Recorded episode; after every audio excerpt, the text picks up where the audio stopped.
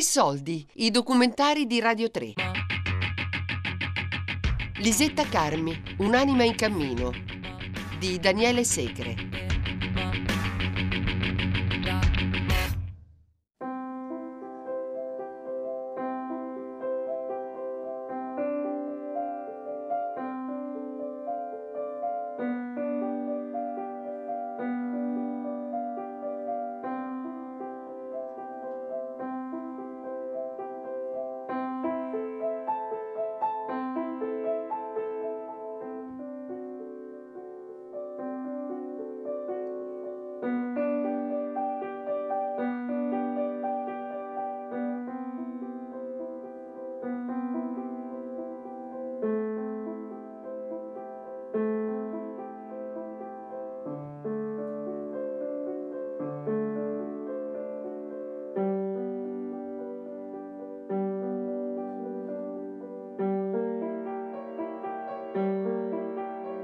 Caro Daniele, per prima cosa desidero dirti tutta la mia gratitudine per avermi riportata alla musica, che è stata la mia grande passione e la prima ed essenziale formazione della mia vita.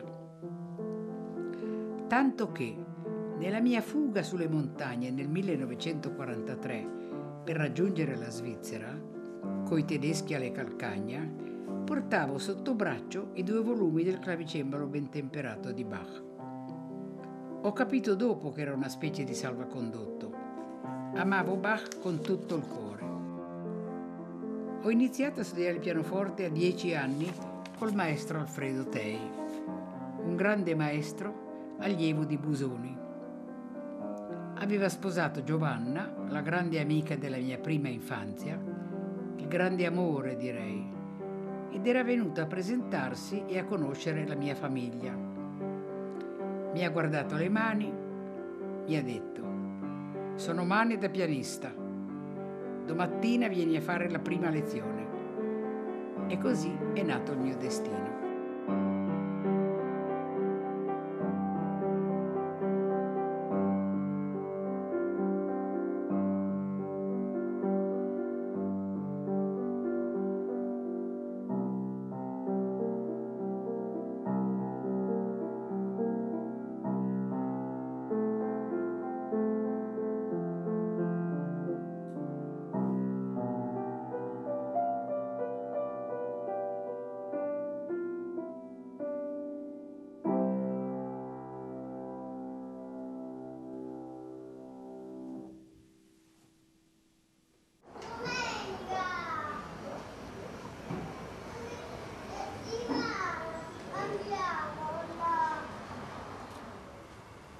Sei venuta a Ravenna per la mia mostra fotografica e, fra le moltissime persone presenti, tu eri Daniele Segre, un essere che ama il cinema come io ho amato la fotografia.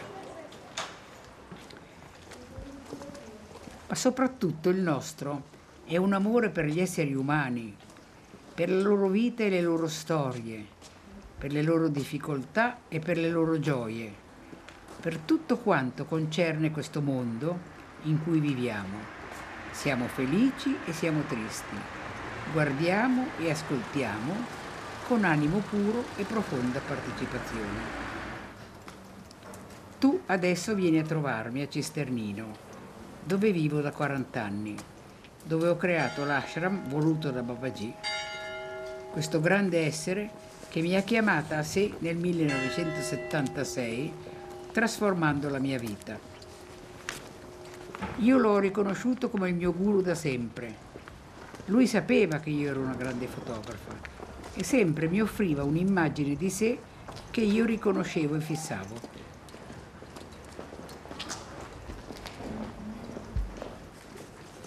La mia vita è stata tutta una meraviglia, ricca di gioia e dolore, di grandi dolori che hanno arricchito la mia anima. Io sono convinta che le difficoltà che incontriamo sul nostro cammino sono le più alte benedizioni, perché ci aiutano a crescere e a trovare il nostro sé più profondo. Senza sofferenza personale non si può capire chi soffre in questo nostro mondo tormentato e offeso, né si può gioire delle meraviglie che uomini e donne vivono nella loro vita quotidiana. Io mi affido a te perché credo tu sia capace di testimoniare con le tue immagini e con la tua sensibilità la mia vita su questa terra, iniziata il 15 febbraio 1924 a Genova, in via Sturla 15, in una famiglia ebraica. Ti aspetto, Lisetta.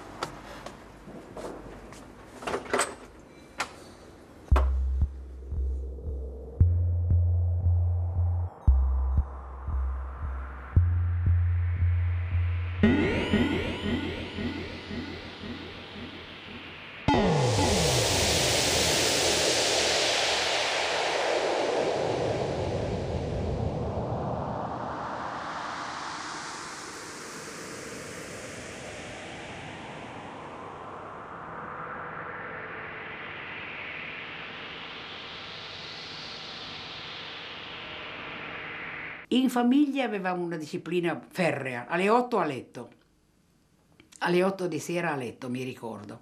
Papà e mamma di fianco al letto venivano a salutarci, bisognava dire la preghiera, o lo Shemà Israel, o un'altra preghiera, e poi loro ci davano un bacio e dovevamo dormire.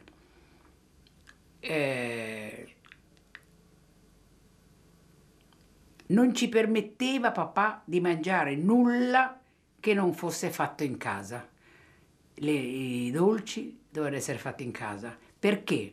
Perché lui voleva sapere che i bambini crescessero sani. Infatti ci diceva sempre, ricordatevi, per la salute e per lo studio, tutto quello che volete, tutto.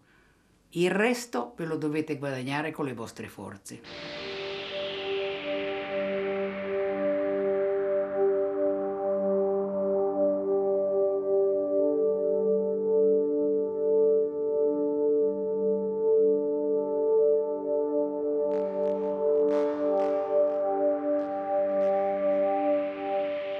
Mi piaceva molto essere vestita da maschio, perché io quando ero piccola, dato che avevo questi due fratelli maggiori, avrei voluto essere un maschio anch'io.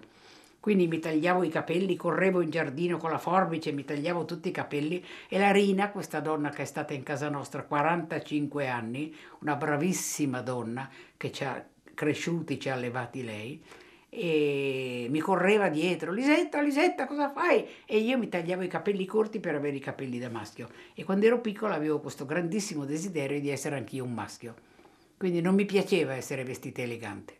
Io mi ricordo che quando mi obbligavano a uscire col cappello, mi compravano un cappello bellissimo di feltro, un po' da maschio così, appena uscivo di casa, rac, me lo levavo subito, perché non mi piaceva. Volevo essere una persona semplice, vestita semplice, senza fronzoli.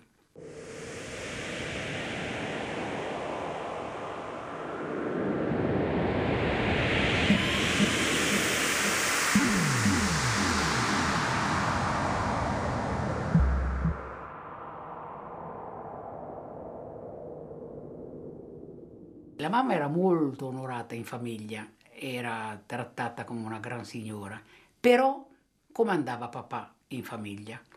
Le decisioni importanti le prendeva lui, magari anche consigliato dalla mamma, ma io non lo vedevo. Allora a 6 anni ho detto: io non mi sposerò mai, padroni non ne voglio.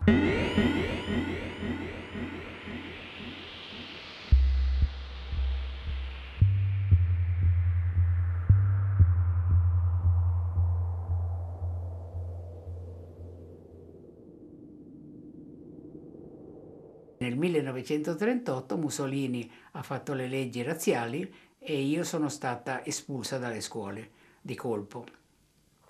E i miei fratelli sono partiti per la Svizzera, erano 2 maschi e quindi loro sono partiti subito per la Svizzera. ma io sono rimasta in Italia con papà e mamma.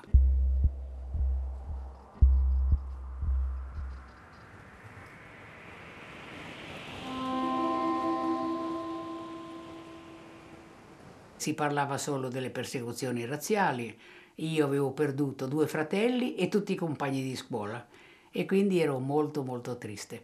Ho continuato a studiare il pianoforte, naturalmente, che studiavo già da 4 anni e prendevo lezioni private da delle signorine ebree che venivano a darmi delle lezioni di letteratura, di matematica, di un po' di tutto e quindi ho studiato in casa.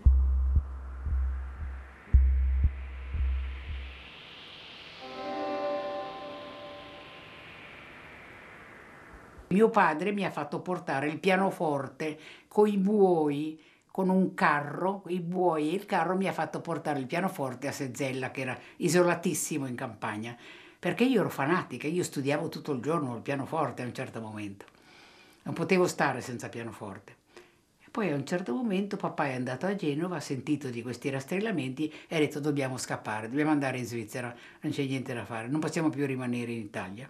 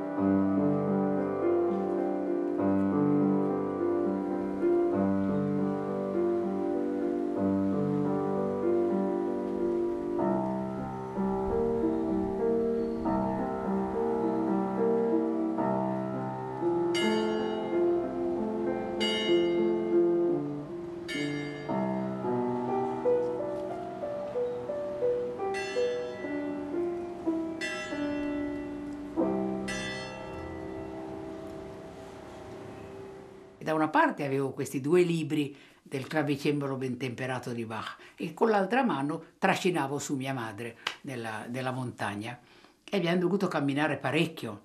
A un certo momento i portatori ci hanno detto adesso siamo in Svizzera, però non possiamo fermarci perché qui i tedeschi vi possono ancora prendere, dobbiamo camminare ancora un po'. Era notte, c'era una lunetta in cielo, era la meraviglia. Dopo un po' ci hanno detto adesso siete tranquilli, noi vi lasciamo qui con le vostre valigie e ce ne torniamo indietro.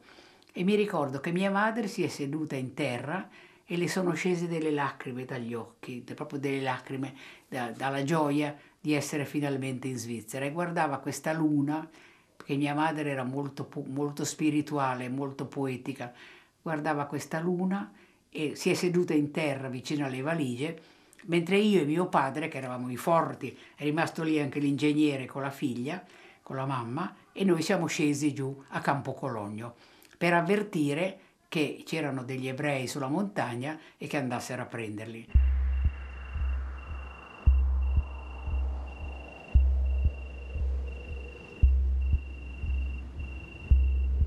Lisetta Carmi, Un'anima in cammino, di Daniele Segre. Tutte le puntate sul sito di Radio 3 e sull'app RaiPlay Radio.